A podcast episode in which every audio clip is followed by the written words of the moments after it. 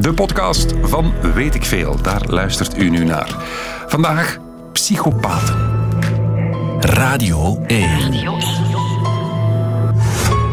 Weet ik veel met Kopen Ilse. Goedemiddag. We beginnen vandaag de uitzending over psychopaten met een vraag. Een verhaal en als u als luisteraar het verhaal zelf kan invullen, bent u een psychopaat. Het is een begrafenis. En eh, een vrouw begraaft haar moeder. En op die begrafenis komt ze een man tegen. Ze wordt op slag verliefd op die man. Mooie man, gladde man, interessante man. Maar ze vraagt nooit zijn naam of zijn nummer. Hij ze weet dus niet, die dochter van de overleden moeder, weet dus niet wie die man op de begrafenis was. Hoe gaat ze die man terugvinden? Als u het antwoord geeft dat ik later binnen 10 seconden geef, dan bent u een psychopaat, beste luisteraar.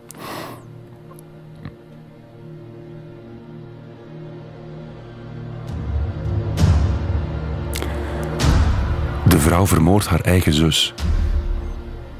Want denkt, wacht eens.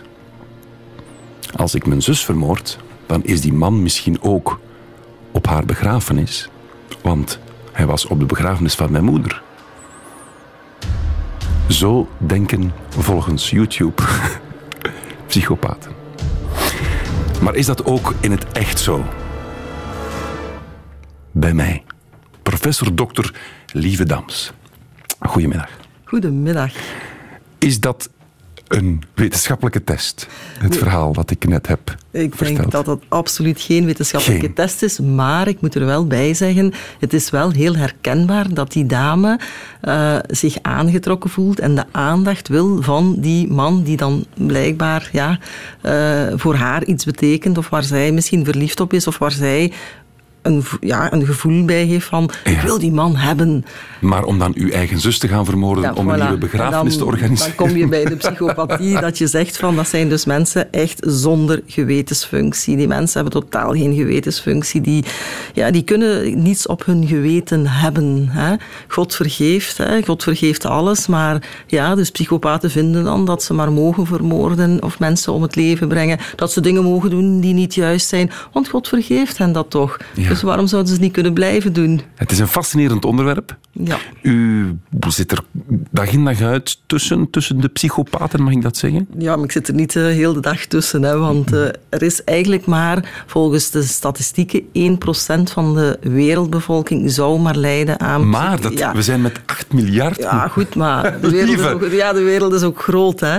Dus op zich zijn er dat niet zoveel. Maar ik kom in de forensische wereld wel heel vaak die diagnose tegen. En er zijn heel veel mensen die bepaalde trekjes daarvan hebben. Maar daarmee ben je nog geen psychopaat. Psychopathie, overigens, of bepaalde kenmerken daarvan hebben, dat kan ook een voordeel geven. Bijvoorbeeld als jij een goede bedrijfsleider wilt zijn, ja, dan moet je een paar van die trekjes hebben. Want anders dan ben je te goed voor iedereen en dan loopt jouw personeel gewoon over jou heen. Dus Er staat een, eh, nog een andere, het is waarschijnlijk een pseudo-wetenschappelijke test op het internet. We gaan doorheen de aflevering, het zijn twintig vragen, we gaan die doorheen de aflevering meegeven. Dus neem misschien, als u aan het luisteren bent, een blaadje papier en noteer. Want u moet op elke vraag een score van 0 tot 2 geven. 0 is dit gaat niet op voor mij. 1 is redelijk en 2 dit gaat zeker op. Heeft u aan het einde een bepaalde score, meer dan 30 zeg ik er al bij, dan bent u ook volgens deze pseudo-wetenschappelijke ja, test. komen, maar ik moet daar wel een kanttekening bij Oei. maken. Ja, omdat je hebt het over de PCLR, denk ik, van, Ja. hè, de psychopathie-checklist van HER. En je mag die eigenlijk alleen scoren wanneer dat je daar een certificaat voor hebt. Oei. Dus als jij Dus al jouw luisteraars jezelf. dat laat maken of die zelf gaat invullen, ehm, dan durf ik eigenlijk de score niet beoordelen. Want ik zou dan jouw hele dossier moeten hebben. Ik zou een dossierstudie moeten doen. Je, ja, je neemt dat ook niet af bij mensen die niet uit het delinquente milieu komen. Dus de mensen mogen van mij gerust al die kenmerken gaan scoren en denken, oei, oei, er is iets mis met mij. Is het gevaarlijk wat we doen? Moeten we het niet doen? Is het, is het wetenschappelijk onverantwoord? Ik, ik, ben benieuwd naar het resultaat. Oké. Je gaat ze zelf ook invullen. Hè? ik ben de vragensteller vandaag hier, zo, ah, professor. Oké. Okay. Neem een blaadje papier van 0 tot 2. 0 is dus... Nee, ik voel me niet aangesproken. 2 is helemaal, 1 is redelijk. De eerste vraag. Heb je gladde praatjes of oppervlakkige charme? Van 0 tot 2. Tweede vraag. Heb je een groot gevoel voor eigenwaarde? Derde. Heb je een sterke behoefte om stimulansen te krijgen of neig je naar verveling? Vraag 4. Ben je een pathologische leugenaar? Score van 0 tot 2 alsjeblieft. En 5. Ben je een oplichter of ben je manipulatief? Straks meer vragen in deze bijzonder fascinerende uitzending van Weet ik Veel over psychopaten met professor Dr. Lieve Dams. Weet ik veel? You know, if I wanted to kill somebody, I'd take this book and beat you to death with it, and I wouldn't feel a thing. It'd be just like walking to the drugstore. Believe me, if I started murdering people, there'd be none of you left. U hoorde nog even Charles Manson. Kunnen we spreken over een psychopaat in het geval van Charles Manson, lieve dames? Oh, ik denk dat dat heel moeilijk is om, om dat te zeggen. Is dat zo? ja, dus je moet echt, voordat je eh, werkelijk in diagnostische zin iets van iemand kunt zeggen, dan, dan zou je dus die persoon op zijn minst al eens zelf gesproken moeten hebben. Het stellen van de diagnose is niet alleen op papier of horen van, maar dat is dus ook effectief datzelfde dat gevoel met iemand hebben van psychopaten. Als je daar een gesprek mee hebt, ik heb er een aantal in die carrière van meer dan twintig jaar, uh, heb ik er al een aantal gesproken, zelfs waarvan één een seriemoordenaar bleek te zijn. En dat zijn echt mensen die jou proberen te charmeren. Zeker als vrouw moet je altijd heel alert zijn in het werk dat ik doe als, als, als uh, forensisch psychiater. Want de mensen proberen jou echt te, te charmeren, uh, dagen ook uit, bijvoorbeeld in een verhoor ook, hè, gaan heel uitdagend zijn. Maar dat is niet alleen dat zien, een video beoordelen, maar dat is dat ook werkelijk die sfeer voelen in contact met die mensen. Hè. Ja, dus het zijn...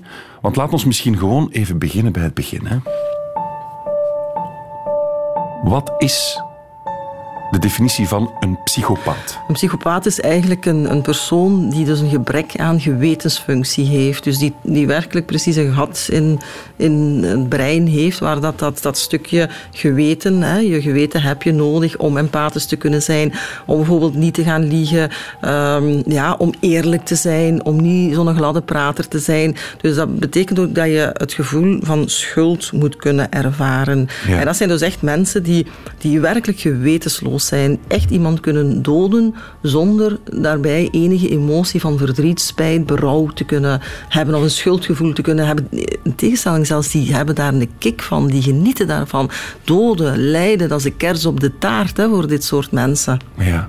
Maar dan heb ik het echt over de criminele sfeer. Want, want, binnen die criminele sfeer heb je ook bijvoorbeeld de witte boordcriminelen. Dat zijn er ook die ja, zonder geweten eigenlijk de andere mensen aan het werk zetten, um, frauduleuze zaken laten doen, zonder dat ze daar het gevoel bij hebben dat dat fout is. Hè. Maar dat zouden wel volgens de wetenschap psychopaten kunnen zijn, alleen gaan ze met geen mensen vermoorden, want u zei daarnet, nee, 1% ja, goed, van de wereld. Ze schrikken daar niet voor terug om andere mensen, hè, die minder status hebben bijvoorbeeld, levenslang in de gevangenis te laten opsluiten omwille van ernstige feiten. Dat, dat vinden ze helemaal geen probleem. Hè. Dus daar, daar schrikken die totaal niet voor terug. Hè. Dat, die voelen dat ook niet. Als je dan vraagt, van, vind, vind je dat niet erg? Erg, zeggen die dan. Dan bekijken ze over en zeggen, oh, jij wat vind jij dat nu erg? Ja, ja. Kunnen we zeggen dat elke seriemoordenaar een psychopaat is, maar elke psychopaat geen seriemoordenaar? Of is dat ook te kort Niet elke seriemoordenaar is een psychopaat, uh, maar andersom kun je ook niet zeggen dat alle psychopaten seriemoordenaar worden. Okay. Dus want dan hadden we nog meer seriemoordenaars. Maar degenen die uh, die wij kennen uit, uit de media. Hè, die, want er zijn vast en zeker nog seriemoordenaars die nog altijd niet ontdekt zijn. Um, hè, van, ja, dat men vaak zegt van, goh, moeten we dit delict niet koppelen of een verdwijning van iemand of een, een uh, lichaam dat op een bepaalde manier verminkt teruggevonden is, moeten we dat niet koppelen. Uh, inderdaad database gaan kijken van, van ja, is niet een gelijkaardige zaak? Dus er zullen vast en zeker nog seriemoordenaars rondlopen. Maar dat zijn dus heel vaak de mensen met een dubbel leven. Hè. Ik heb wel eens lachend gezegd, dat zijn eigenlijk mensen die hebben een baan zoals u en ik. En die hebben daarnaast eigenlijk ook nog een bijjob. Hè psychopaat zijn, ja. of seriemoordenaar zijn, of iets anders doen. Als 1% van de wereldbevolking die trekjes heeft, hier nee, de nee, niet de trekjes. Hè. Trekjes is veel meer. Ah, Maar dus effectief gediagnosticeerd als seriemoord, eh, als uh, psychopaat. 1%. Ja, dat wordt gezegd, ja. We zijn op de VRT met uh, zo'n 2000 werknemers. Ja. 1% ervan, 200, nee 20. Nee, nee. Als ik 20, ja. ja 20. Dus hier lopen 20 psychopaten rond op de VRT. Maar dat kan ook goed zijn voor de VRT. Hè? Ik mag nu niet zeggen, die zitten misschien binnen de leidinggevende functies. Hè? Dat zijn de mensen die moeten kunnen ontslaan, die moeten kunnen zeggen van jij doet het niet goed, jij moet eruit. Of die moeten financiële beslissingen nemen. Um, dat kan, hè voor je job goed te kunnen doen, dus kan... kan... dat zijn dat jij, dat jij die bepaalde kenmerken wel hebt. Maar als jij daarmee de maatschappij niet stoort, dan is dat eigenlijk toch niet zo erg. Dat is hetzelfde toch als, als iemand met, met borderline. Zolang als die mensen de maatschappij niet storen, is dat niet erg. Maar wanneer leren wij ze kennen? Dat is wanneer ze een delict gepleegd hebben. Ja, ja. Dus... Is het ook zo dat eigenlijk... Ik lees in mijn dossier hier de Diagnostic and Statistical Manual of Mental Disorders. Dat is Ja, blijkbaar de. Bijbel, DSM, de Bijbel voor de psychiatrie. Ja. Dat het woord psychopaat daar eigenlijk niet meer in Nee, staat. dat staat er al lange, langere tijd niet meer in. Ik denk de DSM 3 of zo, als dan moet ik, moet ik echt terug gaan kijken. Ehm staat er al jaren niet meer in. Dus het is eigenlijk, het bestaat Nee, het is niet. eigenlijk een, een, een combinatie van iemand met narcistische en antisociale persoonlijkheidskenmerken. Dat is eigenlijk de psychopathie. Dat zie je ook in die psychopathie-checklist van Heer, hè, waar de luisteraars de vragen mogen over beantwoorden. Ja. Eh, daar zie je dat ook in. Factor 1 is meer dan narcisme. Factor 2 is meer dan antisociale gedrag dat weerspiegeld wordt. En als je kijkt naar um, recidiverisico, dus hoe groot is de kans dat iemand opnieuw een gelijkaardig of een ander delict gaat plegen, is vooral factor 2 bepalend van die uh, psychopathie-checklist van Heer. Klopt het dat het vooral mannen zijn? Ja, het zijn vooral mannen, maar ik moet daar wel een kanttekening bij maken. Uh, er is heel, heel weinig studiemateriaal beschikbaar voor ons, um, dus lectuur over um, vrouwelijke psychopaten. We hebben zelfs die PCLR, dat is eigenlijk niet voor jouw vrouwelijke luisteraars. Dus Ah. is, en misschien heb je die net heel veel, hè, maar dat is niet. Dus uh, het is alleen voor de jeugd en voor de mannelijke delinquente populatie. Oké, okay. dat is voor straks die extra vraagjes. Maar hoe zou u, u bent een vrouw van de ervaring. Hoe komt het, denkt u, dat het vooral mannen zijn die die trekjes of die gediagnosticeerd Wel, een persoonlijkheidsstoornis. Hè. Dan moeten we verder gaan terugkijken naar de mannelijk. conceptie. Um, je krijgt een deel van je vader, een deel van jouw moeder. En zo, sowieso vrouwen, bijvoorbeeld in de ontwikkeling van het brein, zien we dat vrouwen sowieso meer empathisch vermogen hebben vanuit het genetische al. Um, als jouw vader bijvoorbeeld bepaalde psychopathe trekken heeft en je hebt pech en je krijgt net dat stukje gen mee, dan kan dat zijn, of dan heb jij een grotere kans om ook tot psychopaat te ontwikkelen. Ik heb zo'n dus man genetisch. gezien ooit, um, mede genetisch bepaald, maar alleen genetica is het niet. Het is ook met wie dat je omgaat, hoe dat je opgevoed wordt, wie je vrienden zijn, welke traumata dat je oploopt, wat bepaalt dat jouw persoonlijkheid ontwikkelt. Ik vergelijk dat altijd met een taart waar allemaal die stukjes in zitten, ook die kenmerken die behoren tot hè, de mogelijkheid tot psychopathie. En afhankelijk van bijvoorbeeld dat stukje antisociaal gedrag, we hebben, we hebben het allemaal een beetje, want anders zou het niet goed zijn. Hè? Ja. Maar bij psychopaten is dat veel groter ontwikkeld. En hoe dat zich dat verder ontwikkelt, dat is net wat ja, die omgevingsfactoren zijn die dat meebepalen. Maar je moet een genetische basis hebben. Dat komt niet zomaar uit de lucht gevallen. Dus een bekende psychopaat, ik noem maar Charles Manson, ook al weten we niet of hij officieel psychopaat Ja. is, maar je zou er misschien wel...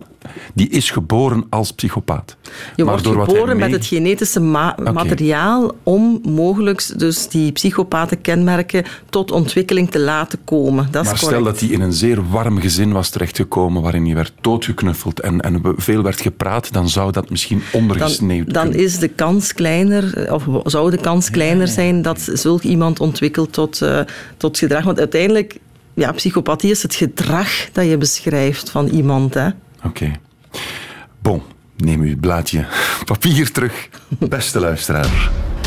We gaan verder met onze test. Dus eigenlijk officieel niet voor vrouwen, ook hebben we al geleerd. lieve dames. Maar bon, we gaan het toch doen. Vraag 6. Toon je nauwelijks spijt of heb je geen schuldgevoel? Ook nu weer van 0 tot 2, dus 0 totaal niet van toepassing. 1 redelijk, 2 ja helemaal.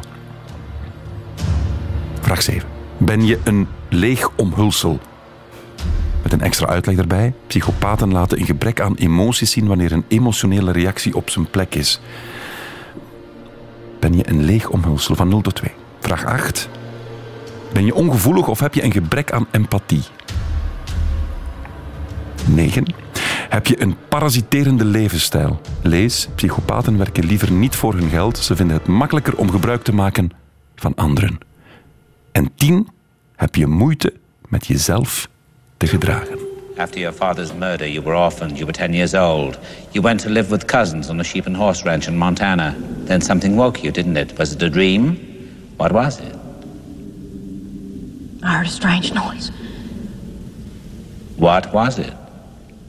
It was screaming.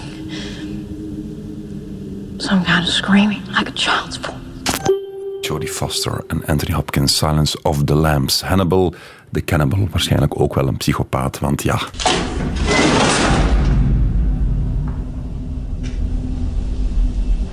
A census taker once tried to test me. I ate his liver with some fava beans and a nice Chianti.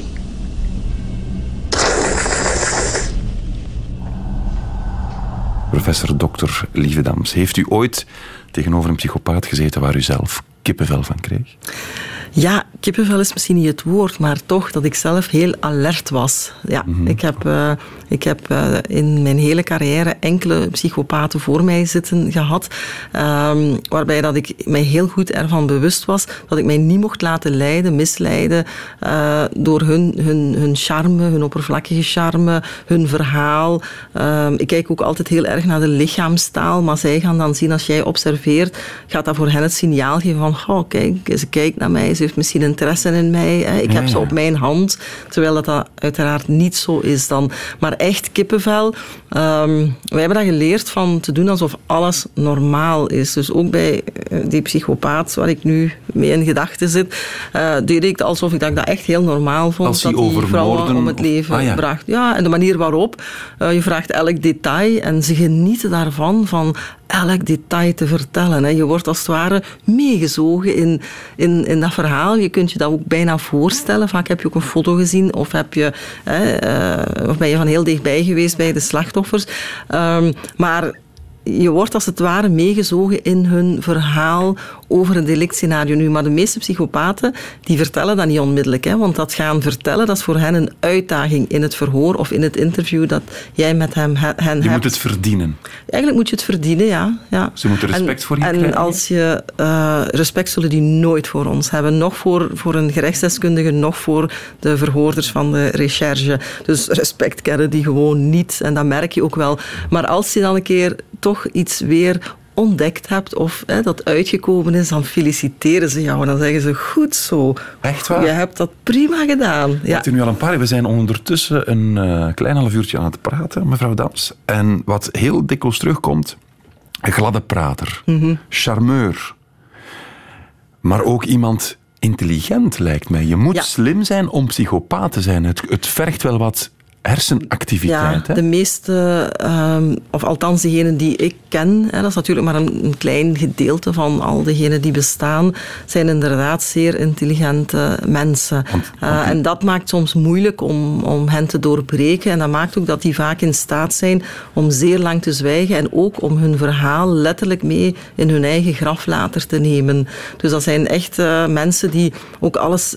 Van de ene kant ze kunnen impulsief zijn, maar van de andere kant zijn ze in denken zeer beredeneerd. En dat merk je in een verhoor ook. Hè. Die zullen niet impulsief antwoorden. Die zullen altijd, als ze al antwoorden, dat echt op een zodanige manier doen dat dat zeer beredeneerd. Ze zullen ook nooit zeggen wat ze niet willen zeggen. Dus dan mag je elke, elke techniek proberen, maar die zullen nooit vertellen wat ze niet willen vertellen. Zij bepalen de draad van het verhaal. Niet jij als verhoorder of als interviewer.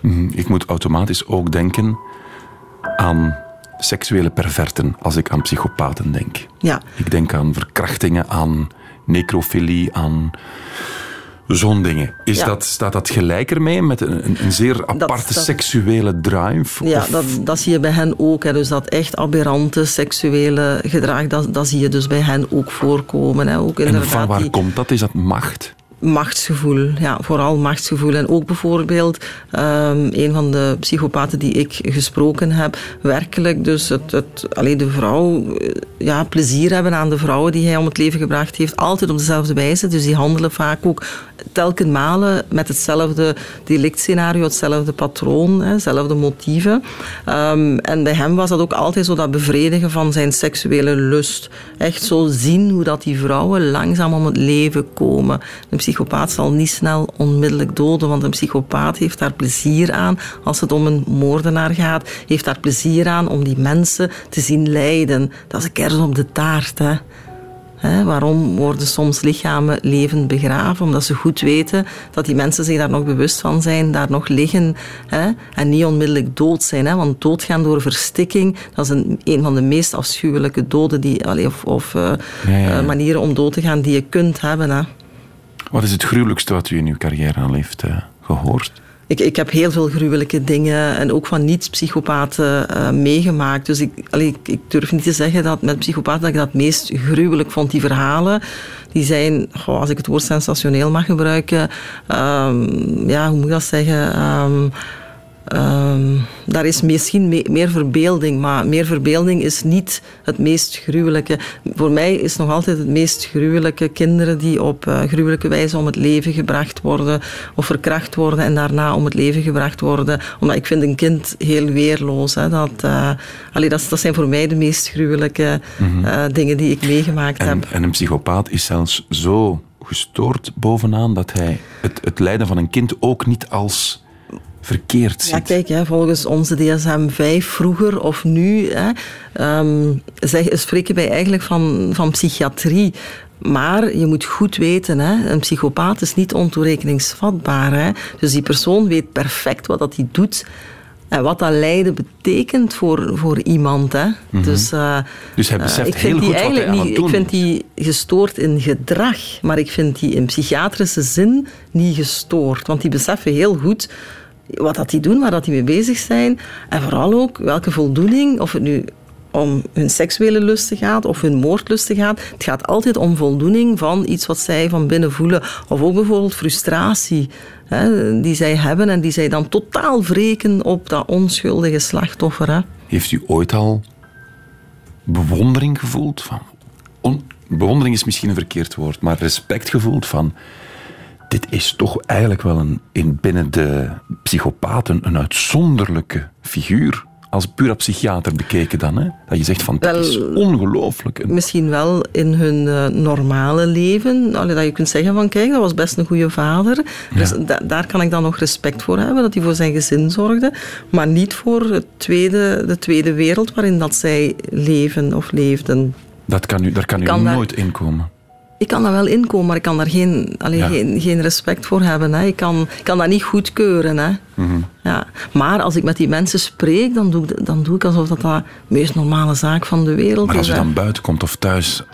Ah ja, dan, dan, is denk ik altijd na. Dan, eh, dan, maar ik heb nog nooit angsten gevoeld na een gesprek met, eh, Nee? met iemand met, eh, ja, met, met gruwelijke daden. Nu, dat niet. Maar wel dat ik nadenk ehm, ja, over die dingen. En dan begint dat te malen. Hè, want dan moet ik dat rapport gaan schrijven. En dan ga ik beginnen kijken van ja, welke causaliteit is er. En ja, naar toerekeningsvatbaarheid ben ik meestal heel snel mee klaar. Ehm, dan begin je ja, puur professioneel. Je moet dat ook scheiden. Hè. Je moet die knop omdraaien. Hè. In mijn dagdagelijks leven ben ik gewoon een, een mama. Hè. Bent u zelf psychopaat? Ik denk het niet. Ik heb heel veel empathie. Allee, ik denk dat ik dat heb. Wacht, want we zijn eh, nog altijd met onze test bezig. Van 0 tot 2 invullen. 0 helemaal niet van toepassing. 2 jazeker. 1 redelijk. Vraag 11. Heb jij een verleden van uitbundig seksueel gedrag? 0 helemaal niet. 2 oh ja zeker Kobe. Vraag 12. Had je als kind al veel gedragsproblemen? Vraag 13. Heb je geen realistische doelen voor de lange termijn? groots dromen mag, maar psychopaten leven vaak in een alternatieve realiteit. Dus heb je geen realistische doelen voor de lange termijn. 14. Ben je overmatig impulsief? En 15. Ben je erg onverantwoordelijk? Van 0 tot 2. De hoofdverdachte in de ontvoeringszaak is de 39-jarige Marc Dutroux. Werkloos en in 89 al veroordeeld voor verkrachting van minderjarigen. Het parket van Neufchâteau heeft zijn aanhouding gisteren bevestigd. Ook Michel Martin, de partner van Dutroux, is opgepakt. Zij moet maandag voor de raadkamer verschijnen. De 31-jarige onderwijzeres heeft vroeger al vastgezeten voor zedenfeiten. Bijna op de dag, 23 jaar geleden. Marc Dutroux wordt aangehouden. Bij mij in de studio professor Dr. Lieve Dams, want het gaat vandaag over psychopaten.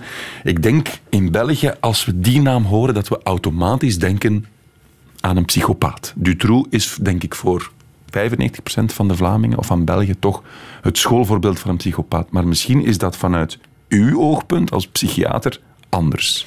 Nu, ik, ik mag geen diagnose over Dutroux stellen, maar als je nu strikt genomen bepaalde kenmerken gaat bekijken, ehm, ja, dan zou je kunnen zeggen hè, van lichamen leven begraven hè, of, of kinderen opgesloten laten, seksueel contact hebben met kinderen. Dat kunnen kenmerken zijn die Ja. positief zouden kunnen scoren op die eh, lijst van dus de PCLR, hè, de psychopathie checklist van Her. Dus dat zou kunnen zijn dat we daar meerdere ja, Er zijn eh, aanwijzingen om, om te wel, denken... er zijn een aantal factoren die ik positief zou kunnen beantwoorden, maar ik, ken, ik heb nooit met hem gesproken, dus ik, ja, ik, ik. ik kan heel die lijst niet gaan invullen eh, van ik, hem. Hè. Wat ik wel aan u zou kunnen vragen als ervaringsdeskundige, is het dan goed om zo'n personen in de gevangenis te stoppen? Of kan je daar, mits een hoop therapie, eigenlijk nog wel wat aan doen en iets meedoen in de maatschappij? Wel, die, eh, de meningen over behandeling van psychopaten is, is enorm uiteenlopend. Ik zelf ben wel van mening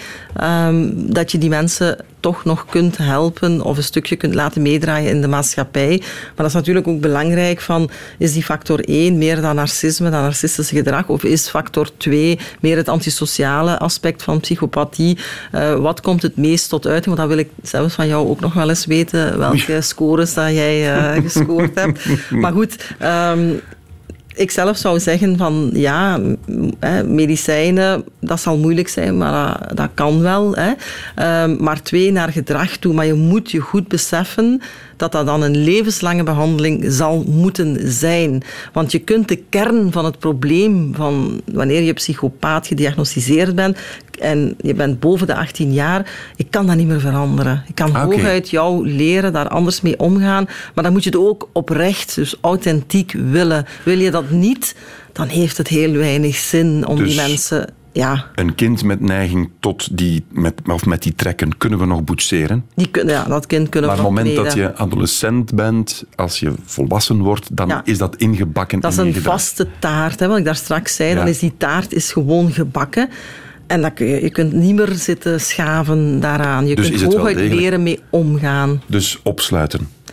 Goh, opsluiten, ja, maar waar ga, je, ze- waar ga je ze steken? En dan kom je, wat in Nederland een, een chronische TBS zou zijn. Dus die mensen zitten hè, levenslang opgesloten. Ja, in België zou je ze dan bijna moeten gaan interneren. Hè. Maar ja, interneren, dan moet je iemand ontoerekeningsvatbaar verklaren. En dat is ook niet bij psychopaten, want daar ben ik het dan weer niet mee eens. Dus dat is heel moeilijk. Hè. Dat is een klein stukje binnen de forensische wereld waar dat we eigenlijk niet goed mee, alleen van weten, wat moeten we daar nu mee doen. Maar nu bijvoorbeeld die witte boordcriminelen, ik vind dat die zelf minder kwaad doen in de maatschappij, omdat het daar vaak om getalletjes gaat en, en frauduleuze zaken. Ehm, ik vind dat je die mensen gewoon een gepaste straf, langdurige straf moet geven, dat is een keer goed kunnen nadenken. Hè? Of bijvoorbeeld het verbod op bepaalde beroepsuitoefening zou kunnen geven. Dat vind ik goed, maar iemand die levensdelicten gepleegd heeft, ehm, volgens mij zit dat een stukje in de kern gebakken en is het echt heel moeilijk om, ja, om die mensen nog te laten reïntegreren in de maatschappij. Want je moet ook weten, vaak weet de omgeving dat ook en zijn ze sowieso al Ja, ja, door de maatschappij tuurlijk. ook niet meer gewenst. Hè? Dus laat ons zeggen, iemand die al drie, vier, vijf, zes, zeven moorden heeft gepleegd, moet je binnenhouden. Wegens het risico dat hij dat opnieuw zou doen, Ja. is te groot. Ja, er zijn er ook die effectief zeggen, als je me nu vrijlaat, dan, ja, dan zal het niet lang duren voordat Mhm. ik opnieuw een delict pleeg. Ik heb iets interessants gelezen. Zou het kunnen kloppen, u als psychiater, dat de jeugd meer en meer antisociale trekjes heeft? Dat, u, dat dat bij jongeren aan het opkomen is? En dat we daarvoor eigenlijk een beetje naar de sociale media kunnen Ja, wijzen? voilà, want ik, wou- ik neem mij de woorden uit de mond. Ik zou inderdaad zeggen, die sociale media maakt dat we niet meer naar, echt naar buiten gaan. Wij vroeger, wij moesten nog gaan buiten spelen als we iemand wilden zien. Als wij een liefje hadden, dan konden we met ma of pa in de buurt bellen aan de telefoon. En nu, allee, dat is zo snel gedaan. Een WhatsApp-berichtje, Facebook, Instagram. Hè, eh, groeperingen die samenkomen. En het is veel makkelijker om iets gewoon te whatsappen of, of via Facebook te sturen en dan in grote getalen naar heel veel andere eh, mensen te sturen over iemand bijvoorbeeld. hè. Ik denk dat dat, dat dat gedrag daardoor nog gekweekt wordt. Plus, je moet niet meer van je stoel. Hè. Je kunt rustig in je luie zetel of in je bed eh, berichtjes sturen of wat dan ook. Ik vind dat dat het antisociale gedrag eh, enorm ja, bevordert, maar ook bijvoorbeeld films of spelletjes waar ze aan deelnemen. Alleen bedoel, er zijn toch geen grenzen niet meer. Hè? Ja. Nochtans, William Boeva zat hier een paar dagen geleden en zegt dat is kwatsch dat je door videogames op een of andere manier zou gewelddadiger worden dan Ik heb toch al meerdere jongeren gehad die eh, geïnspireerd werden door Ja. het kijken naar eh, gewelddadige spelletjes. Nog even over maar dat die- zal één facet zijn. Ja, hè. ja, ja. Er zal meer aan de hand moeten zijn, maar het kan toch een medebepalende factor zijn. Die sociale media waar u daarnet over sprak, dat is natuurlijk ook, want het woord narcisme komt ook heel veel terug Ja. in een psychopathische context, als we die, die definitie gaan, eh, gaan, gaan geven. Ja, met alle selfies en foto's van onszelf. Het narcisme wordt ook wel gevoed. Dus zijn we nu een, een... Je zegt, op dit moment is 1% van de wereldbevolking psychopaat. Ja. Zijn Dan we, heb ik het over de echte psychopaten. Ja. Hè? On- onze, de jeugd, de jongeren. Ehm, we vind een, dat een dat- nieuwe generatie met meer psychopaten aan het kweken? Net Dat zou door... kunnen, hè? Ja? ja, dat zou kunnen als die kinderen, die jongeren nu ook een genetische basis hebben. Dus als ze dat ook in hun persoonlijkheidsconstellatie hebben. En dan wordt maar gevoed van, je bent de mooiste, je bent de beste. eh, er is niemand beter dan dat jij bent. En, en ouders bijvoorbeeld ook op steeds jongere leeftijd eh, van die operaties eh, van de plastische chirurgie laten uitvoeren, die schoonheidsoperaties. Ah, ik ben daar echt niet voor dat die dingen allemaal op jonge leeftijd gebeuren, waarbij dat je eigenlijk zou zeggen, een kind kan die beslissing zelf nog niet nemen. Mensen voeden dat. Heel veel ouders gaan met twee ouders werken om kinderen luxe te kunnen geven. Maar een kind moet ook kunnen leven met minder. Moet dat ook leren wat dat, dat is eigenlijk. Dus- En dat gebeurt steeds minder. Hè? Ik dacht dat wij in deze uitzending vooral gingen praten over hakbijlen en geweren, maar eigenlijk is, gaat het over opvoeding, gaat het over waarden wel. en normen, over Die zijn vaderbeeld, moederbeeld. Ja. Ik vind dat wel, ja. Er komen eh, een paar reacties binnen. Een sms. Kijk eens naar de wereldleiders. Daar zijn toch ongetwijfeld psychopaten bij. Trump, Poetin of zelfs dichter bij huis? Vraagteken. Wat is uw mening daarover? Wel, dat is wat ik zeg. Hè. Om een, een goede leidinggevende figuur te kunnen zijn, moet je een stukje antisociaal, een stukje narcisme ook hebben. Want ik denk dat je dat anders niet kunt zijn. Een CEO die heel soft is, heel zacht is, heel empathisch is, hè, die kan geen goede leidinggevende figuur zijn. Hè. Die moet kunnen zeggen van zo is het niet anders. Hè. Eh, zo gaan we het doen. Als jij niet functioneert, dan moet jij eruit. Niet denken aan dat die man of vrouw een gezin heeft dat gevoed moet worden. Of dat, hè. Ik, ik denk dat dat is. En ook in de politiek. Allee, met alle respect, maar eh, ja, politici... U kijkt ook televisie en u denkt soms ook wel eens van, ja, kom aan, man. Ja, voilà. Ik begrijp het. Maar dat zijn wel de gasten, zeker. Trump Maar toch ook Poetin bij de verkiezingstijd. Allee, ook zo, hè, dan wordt dat ook getoond in de media. Handjes gaan schudden en, en alles. Allee, dat zou bij mij nu niet Ja, pakken. begrijp. Want Trump, Poetin, dat zijn wel de mannen met een vinger aan de knoppen van de, van de wapens, van de economische sancties, waardoor honderdduizenden, miljoenen mensen Ja. hun, hun situatie zien veranderen. Dus ja, Maar stel dat dat softe mensen waren, die zouden toch niet overleven? Nee. Eh, in welke situaties dat die mensen allemaal terecht, de keuze die die moeten maken, de beslissingen die die moeten nemen, dat kun je denk ik niet als je niet een beetje, ja, oké. Nog een heel korte vraag. Guy van Damme in de app hebben psychopaten ziekteinzicht. beseffen zij dat ze psychopaat zijn?